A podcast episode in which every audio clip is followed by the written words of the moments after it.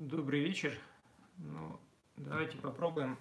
Я коротко хотел поговорить о том, э, как выбирать себе первую доску. То есть э, достаточно часто спрашивают, э, какую доску купить, как люди научились кататься, и вопрос, в общем-то, о покупке первой доски, он ну, такой достаточно не очень понятный.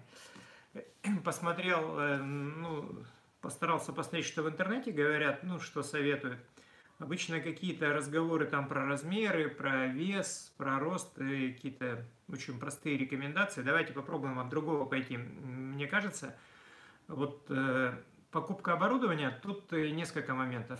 Э, безусловно, есть э, момент, когда вам просто нравится. Вот вы прямо увидели доску, и прямо она такая вообще крутая, и хочется ее купить, и здесь вот, ну, все отлично. Но э, мне кажется, что очень важно при выборе будущего оборудования учитывать, э, чтобы оно помогало вам кататься. И поэтому в зависимости от того, на каком этапе вы находитесь в обучении кайтбордингу, там, и такую доску, наверное, стоит рассматривать.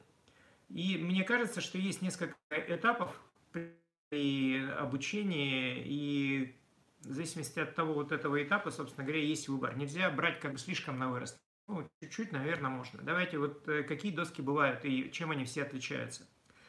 Вот по-простому есть э, доски, на которых начинают обычно учиться, если школа достаточно большая и не экономит на оборудовании. Это доски на слабый ветер. Почему именно учатся на них?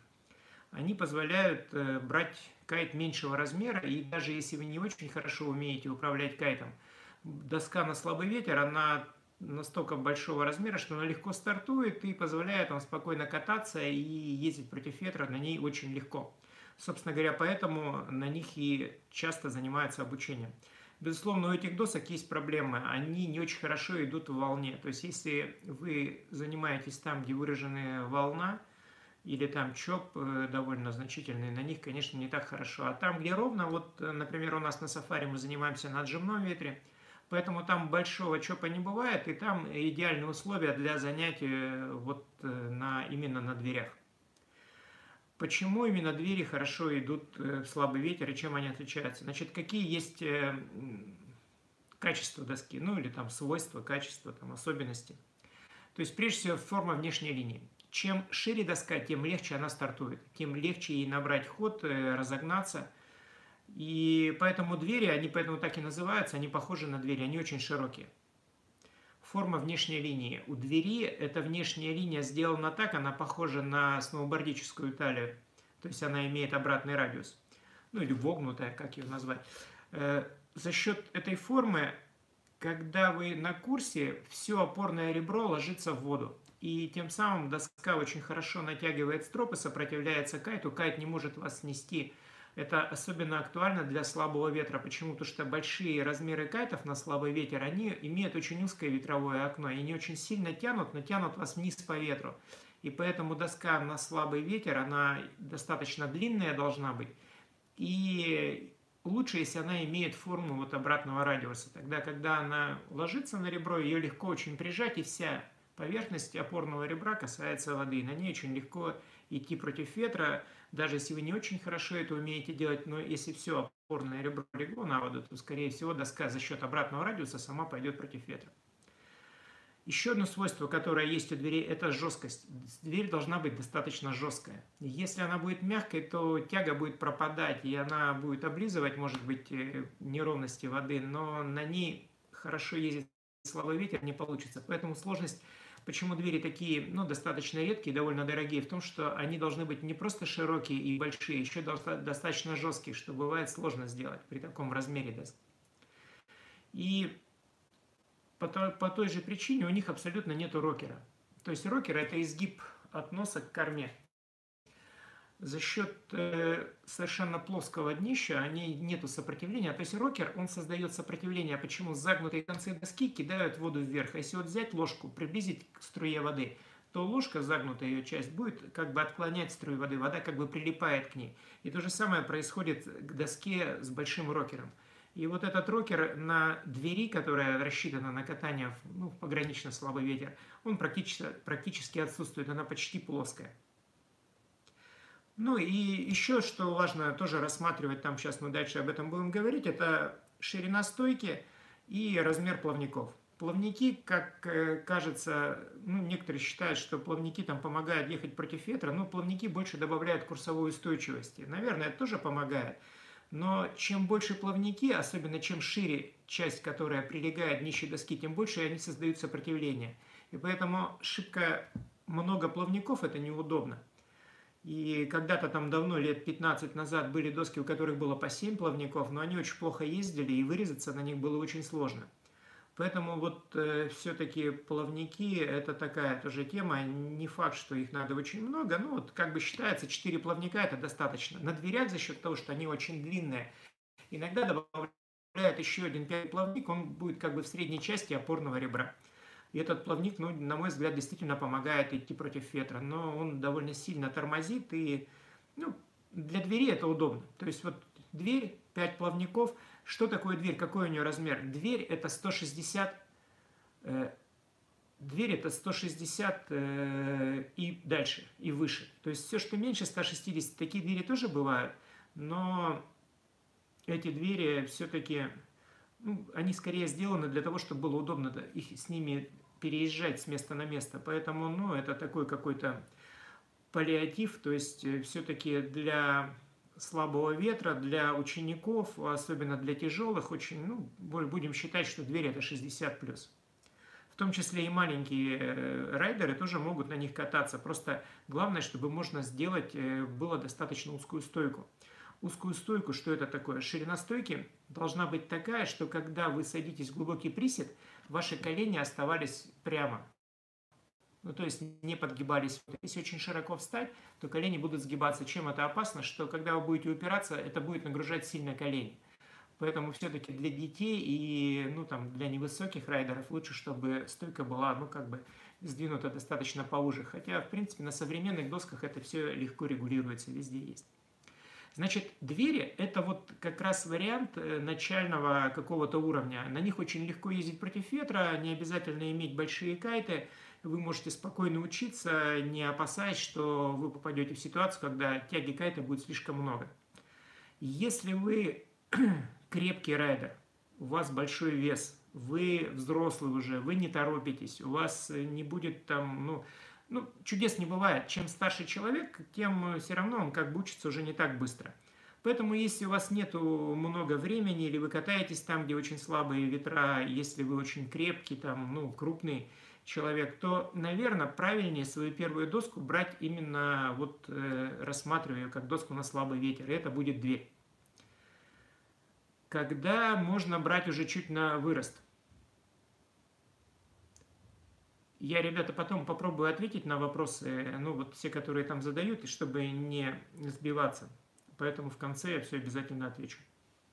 Значит, э, если вы остановились на этапе хождения против ветра, вы крупный, вы уже взрослый, никуда не торопитесь, смакуете вот это обучение, пожалуйста, лучше рассмотреть к покупке первой доски какой-то достаточно доску, которую можно назвать дверью. То есть у ней будет обратный радиус, будет незначительный рокер, она очень легко будет стартовать слабый ветер, и вы очень легко и стабильно будете на ней ездить против ветра. Что дальше? Следующий этап – это этап поворотов. И если вы в момент э, своего обучения в начальной, там вот в этой в кайтовой школе при первом курсе уже дошли до этапа поворотов, то на двери тоже можно поворачивать но дверь, она сделана так, чтобы быть очень устойчивой на курсе. И, например, я считаю, что когда человек уже начал поворачивать, то есть, чтобы делать поворот, он должен научиться останавливаться. То есть, останавливаться, не садясь в воду и поменять направление, это и есть поворот. Вот если вы научились уже ездить против ветра, можно начинать э, разучивать повороты, и для этого лучше подходят доски уже внешняя линия которых имеет обычную форму. Какая обычная? У ней узкие концы и широкая, ну, средняя часть. То есть за счет этого доска более вертлявая, она, в отличие от двери с обратным радиусом, требует больше внимания, на, когда вы находитесь на курсе. Поэтому вам придется уже уметь управлять доской, направлять ее в нужную сторону. Если вы уже научились ездить против ветра, это несложно – но зато эта доска даже большого размера, то есть большой размер для чего нужен? Чтобы вы хорошо создавали натяжение в стропах, чтобы кайт не утягивал вас вниз по ветру. И зато на ней будет очень легко поворачивать. Она значительно лучше, чем дверь управляется. И вот эти твинтипы, иногда их тоже называют доски на слабый ветер или твинтипы на слабый ветер. То есть в чем там особенность? Они достаточно большого размера и иногда еще и достаточно большой ширины. То есть ширина нужна, помните, для легкого старта. Поэтому иногда эти доски тоже относят к доскам на слабый ветер.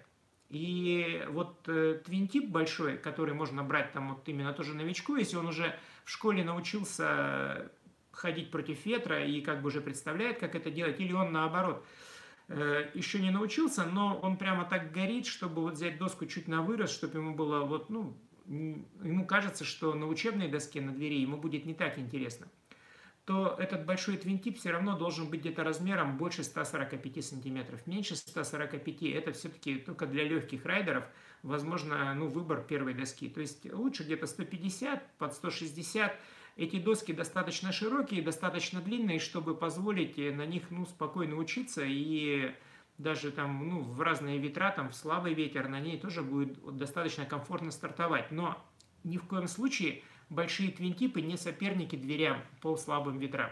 Конечно, слабый ветер, погранично слабый ветер, двери, ну, даже там очень широкая, она однозначно проиграет. Почему? Обратная форма обратного радиуса у двери, она лучше идет против ветра. И вот этот твинтип, даже очень широкий, на нем все равно тяжело именно направлять доску против ветра. Поэтому твинтипы стоит брать либо, если вы достаточно еще ну, молодые и горячие, то есть, ну, часто очень, ну, чем моложе ученик, тем, конечно, он быстрее прогрессирует.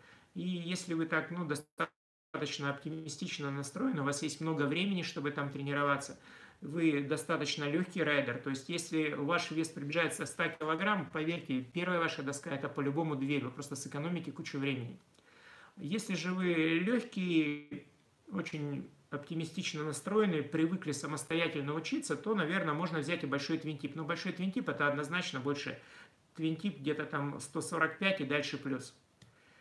И здесь как бы вот, на мой взгляд, вот этот твинтип такой самая такая сложная. Я бы, если я бы выбирал себе, я бы взял бы дверь, потому что дверь, она пригодится по-любому. Будет слабый ветер, когда все будут сидеть на пляже, вы возьмете дверь и пойдете кататься. А вот этот большой твинтип, ну, научились вы делать на нем повороты. Если вы там настроены дальше прогрессировать, то, ну, наверное, уже можно было бы там после двери перейти на какую-то доску меньше. А покупка вот этой первой доски, ну, на мой взгляд, такая самая спорная. Хотя я могу ошибаться. Чем еще отличается этот большой твинтип? Ну, прежде всего, он имеет э, такую же достаточно выраженную жесткость, но он уже имеет э, рокер. То есть этот рокер нужен для того, что он помогает ходить по чопу, по неровной воде, но, соответственно, он также будет без проблем можно прыгать, и этот большой твинти, в принципе, для тяжелых райдеров потом пойдет как и спортивная доска. То есть она будет подходить для прыжков, потому что следующий этап, после того, как вы научились э, ходить против ветра, научились поворачивать, поворачивать имеется в виду не садясь в воду, не касаясь воды, менять направление движения, то есть следующий этап, это можно назвать такой продвинутый фрирайд. То есть продвинутый фрирайд – это каринговые повороты, спокойное катание и конечно же, это прыжки. То есть прыжки, высокие прыжки, прыжки с переводом кайта, их там иногда называют. На мой взгляд, это, собственно говоря, то, как мы себе представляем кайтбординг. И, ну, для меня вот это представление о кайтбординге, это, безусловно, связано с прыжками. И вот э, доски для уже продвинутого фрирайда, ну, для прыжков с переводом кайта, это уже, конечно, какие-то поменьше. Потому что чем меньше доска, тем э, в сильный ветер проще ею контролировать э, на неровной воде, потому что сильный ветер все равно будет неровная вода, будет чоп уже, будут волны. И она менее инертна, ее лучше управлять, она полегче. И поэтому здесь уже идут э, доски, они похожи на большие твинтипы, только их размеры просто поменьше. Бывает как бы два две, два вида спортивных досок. То есть, какие у нас виды досок? Вот еще раз с самого начала. Это дверь, это большая, широкая с обратным радиусом. Большие твинтипы, двери это 160 плюс и больше. Большие твинтипы это 145 и больше, там, ну, 145-50 и больше. И получается два вида спортивных досок. Вот первый вид этих спортивных досок, он сделан для продвинутого фрирайда. Чем они отличаются? Эти доски более они меньше размером, чем большие твинтипы, и они имеют такой же небольшой рокер. То есть этот небольшой рокер позволяет им хорошо ездить по чопу, но они достаточно мягкие. То есть они амортизируют этот чоп, и на них очень комфортно обычно. Это вот такие комфортные доски, собственно говоря, на которые надо ориентироваться, если вы вот такой прямо амбициозный новичок, э, но вы в школе уже научились делать повороты, ну или, по крайней мере, попробовали эти делать повороты, и у вас нету проблем с вырезанием против ветра. Потому что вот этот спокойный фрирайд, доски для прыжков с переводом кайта, ну, например, на мой взгляд, они там, ну, 90% любителей, ну, вот, э, как раз должны кататься на таких досках, если речь идет про твинтипы. То есть э, на них э, внешняя линия, хорошо, правильно подобранная жесткость, которая гасит вибрацию при движении по неровной воде. Это самые комфортные доски. Их рокер, э, рокер изгиб этой доски достаточно умеренный, то есть он не создает большого сопротивления. Эти доски максимально легкие, и, как правило, поскольку это самый продаваемый сегмент, э, то их делают ну, максимально там какими-то комфортными, там легкие какие-то супер материалы, супер э, пацы, там, ну то есть это вот то, что надо. Но чтобы покупать такую доску, то есть размер обычно такой доски, значит, когда я только начинал кататься 20 лет назад, была тенденция иметь маленькие доски, короткие и очень большие кайты. И э, на такой короткой доске было плохо вырезаться против ветра. Помните, за счет ребра мы там ходим против ветра. И вот ты едешь, упираешься, потом дерг кайтом как-то полетел. А потом постепенно ну, поменялась, что ли, вот эта стратегия. Наоборот, стали ездить на кайтах поменьше. Зачем? На меньшем кайте лучше его управлять. Он лучше управляется. Поэтому, разгоняясь на меньшем кайте, создавая там индуцированный ветер, там разгоняясь на нем, уже и, и за счет этого, когда вы переносите вес тела назад, доска разворачивается, приводясь на ветер, собственно говоря, зарезаясь, и за счет этого можно сохранить натяжение стропах и толкнуться только в тот момент, когда вас потянет вверх. Вот э, эти доски для продвинутого фрирайда, они имеют, ну, максимально комфортные там вот какие-то свойства, у них э, выраженные узкие концы и ну, такая умеренная ширина в средней части. Если же вы научились прыгать с переводом кайта и уже начинаете смотреть, там, слушать там, беседы каких-то опытных там, райдеров, или вы планируете когда там, принять участие там, по современному фристайлу, там, то есть современный фристайл, прогрессивный, скажем так, это так называемый style – то есть это прыжки в анхуке. То есть чем отличается анхукет? Вы когда снимаетесь с крюка, у вас э, на планке максимальная тяга. То есть это чем-то напоминает вейкборд или там катание за лебедкой, когда вы уже тягу не можете регулировать. То есть вот, э, когда вы снялись, у вас вот сколько есть, столько есть. И сбросить тягу только если бросить планку. Поэтому доски для прыжков в, э, в анхукет, они имеют особенности. Ну, прежде всего, очень часто, ну, современные такие прогрессивные шрайдеры, которые однозначно настроены на максимальный уровень, они катаются в жестких ботинках. Раз э, жесткие ботинки, они добавляют вес, э, приземление на них, там нагрузки на доску чуть больше. Поэтому доска такая для вейк стайла, она более жесткая.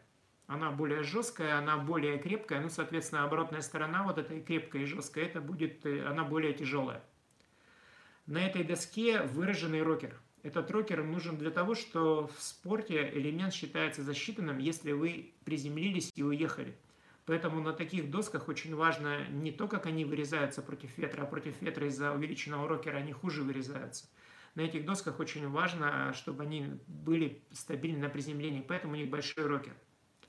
И этот большой рокер, ну, соответственно, сделан в ущерб э, хождению против ветра. Поэтому какие отсюда выводы? Плавники очень часто на таких досках – они меньшего размера. Почему? Потому что э, когда вы одеваете жесткие, ну, вейкбордические крепления, жесткие ботинки, вам э, тяжело управлять положением доски, то есть вам приходится очень много операций и очень много брызг при этом, ну, то есть брызги это по-любому торможение. Поэтому маленькие плавники позволяют ее проще доворачивать, потому что если доска еще стабильна за счет высоких плавников, на ней в жестких ботинках бывает очень сложно управлять, менять направление. Поэтому здесь используют, как часто, часто используют маленькие плавники, меньшей высоты, но более длинные, как, как ни странно. Поэтому вот э, Style это уже для каких-то опытных райдеров, и доску брать там, когда новичок, там, выбирая доски себе, говорит, ой, я вот там выбрал там спортивную, я буду тренироваться, мне это... Чем плоха доска для Style? Она, во-первых, она плохо идет против ветра. Это как бы для новичка основная беда. Во-вторых, эта доска, ну, она жесткая, она не такая комфортная. Если вы будете кататься на ней в петлях, то вы просто не сможете, ну, как бы комфорт, оценить этот комфорт. Она не для этого, не для комфорта. И на этой доске, как ни странно, достаточно сложно толкаться. Почему? Она, как правило, эти доски имеют широкие концы доски, то есть более... И чтобы задавить такую доску, когда вы разворачиваете ее, надо будет прилагать достаточно большие усилия. А из-за того, что эта доска идет хуже против ветра, вы часто берете доски, ну, вы часто катаетесь с такими досками с большими размерами кайтов, чтобы можно было сильно разогнаться и толкнуться без жестких ботинок на такой доске достаточно сложно. Поэтому доски для wake style или там спортивные доски, которые отличаются большей шириной концов доски, выраженным рокером, для новичков, ну, прям совсем не подходят. То есть, ну, вот там, даже если вы имеете какой-то очень большой опыт там катания на лебедке, ну, скорее всего, это все-таки доска не для новичка. И еще какие бывают доски, ну, это бывают... Э, серфборды. Эти доски уже для опытных райдеров. Хотя раньше, там лет 20 назад, на таких досках, э, именно на направленных э, серфборды, они имеют направлено, есть корма, есть нос, который всегда будет направлен по ходу движения. И раньше на таких досках тоже учились кататься. Иногда есть мнение, что такие доски, они помогают стартовать, но это такое довольно спорное, не знаю, я не вижу. В общем, на мой взгляд, серфборды это уже доски для опытных райдеров, которые смотрят и видят себя в катании на волнах. То есть эти доски э, отличаются тем, что у них очень выраженный рокер, у них нос очень сильно загнут вверх. Почему это нужно? Когда вы начинаете двигаться с волны, и доска идет вниз достаточно, ну, под большим углом, чтобы она не зарывалась, на обычном твинтипе вы будете цепляться за воду, поэтому очень важно, чтобы был загнут нос. Ну, соответственно, на такой доске да, у ней плавники только на корме, и чтобы идти против ветра, очень важно прижимать все ребро доски к воде. И для этого там ну, потребуется менять положение ног. В общем, серфборды это вот уже доски для опытных райдеров. И, собственно говоря, я думаю, что выбирая серфборд, там они уже не будут спрашивать совета, надо им это или не надо. Ну и новое сейчас, то, что появилось, это гидрофойл.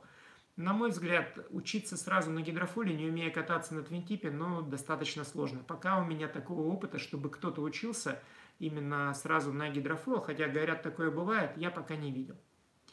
Поэтому давайте еще раз подытожим, чтобы не отнимать ни у кого время. Вот что я хотел сказать. Ребят, вот выбирая себе новую доску, вы, пожалуйста, думайте не про то, как она будет смотреться, или про то, как там кто-то на ней как-то хорошо катается, а про то, как она вам поможет дальше научиться лучше ездить на кайте. Если вы еще не разобрались с хождением против ветра, вам нету смысла покупать продвинутую какую-то доску. Вам нужна доска, которая максимально легко позволит вам ходить против ветра. А это, как ни крути, это будет либо идеально, это дверь, ну, с некоторой натяжкой можно взять большой твинтип. Но поверьте, большой твинтип не очень удобен для хождения против ветра. Ну, точнее, менее удобен, чем дверь. Поэтому, если вы взрослый человек, если вы там, мы с вами ровесники, и вы, допустим, уже много лет там как-то мучаетесь, там никак не можете стабильно начать кататься, там, основная беда, что, что считаться, можно считать, хорошо покатался. Это когда ты как минимум хотя бы вернулся к месту старта. И если это у вас случается не всегда, пожалуйста, берите дверь, и вам будет счастье. Как-нибудь разберитесь, бывают составные двери, которые можно там разбирать и можно с собой перевозить. Они, может, там стоят там чуть побольше, но они вполне, ну, как бы, они хорошо ездят. Вот не все, но большинство вот там, мне очень понравился, например, Су-2, очень странно, но отлично ездит. Вот просто идеально, на мой взгляд, для разборной доски. Если же вы имеете небольшой вес, или там, например, наоборот, там как-то настроено очень много кататься, там, хотите взять все-таки доску на вырост – и не, не думаете, что у вас в ваших местах будет слабый ветер, когда дверь вам просто будет актуальна при любом вашем уровне, то тогда, конечно, можно брать какой-то большой твинтип. На твинтипах э, 145 плюс, там можно легко прыгать, особенно если вы крепкий райдер. Если крепкий, то там размер доски 142 – это нормальная соревновательная доска для большинства спортсменов. Сейчас тенденция, что доски просто увеличиваются в размерах, и поэтому девочки катаются на досках там 135 и там, ну, где-то там от 133 там, 3 до 135. Многие катаются на таких размерах и в жестких ботинках. Мальчики катаются 138-139, это оптимальный вариант там, для крепкого райдера, там, килограмм 80 плюс. Если вы там весите 80, доска там меньше там 138-139, непонятно для чего. То есть надо будет просто, в чем проблема? Надо будет просто очень много ветра. И такого ветра может ну, не так часто быть в вашем месте, где вы будете кататься. И если вы научились уже делать повороты, ну, как-то уже там поворачиваетесь, то есть не садясь в воду, то, конечно, да, можно задумываться о спортивной доске. То есть спортивная доска, она позволит вам спокойно кататься, но вот доски для продвинутого фрирайда, которые предназначены для прыжков, для высоких прыжков, они будут хороши и для тех, кто уже научился поворачивать. Но только здесь вот не надо торопиться брать очень маленькую доску. Даже если вы девушка, то в размер 133 это, ну, на мой взгляд, очень оптимально. А для мальчиков меньше 135, но особо смысла нет. Значит, там спрашивали по поводу, на что влияют размер плавников – Смотрите, есть э, разные виды досок, ну вот, например, для прыжков с переводом кайта. И есть доски, которые очень часто, ну, короткие. Ну, вот, например, было такие доски, одно время популярные Броноти, они имели такую форму, загнутые концы, типсы называются концы доски. И там были очень большие плавники. Это было своеобразно, но там большие плавники были ну, необходимы, и на них, безусловно, легче упираться. А раз легче упираться, то, скорее всего, при обучении ну, можно на них будет проще толкаться. Толкнуться – это всегда отталкивание стопорящее движение, поэтому чем лучше сцепление, тем э, доски, тем несколько легче будет в нужный момент оттолкнуться. И вообще для прыжков с переводом кайта низкие плавники, они не нужны. То есть низкие, маленькие плавники нужны только для жестких ботинок. Поэтому, если вы не собираетесь кататься в жестких ботинках, то, безусловно, большие плавники берите и будет вам счастье. Там стоит, выбирая доску, доску также стоит задачиться креплениями, ну, петлями.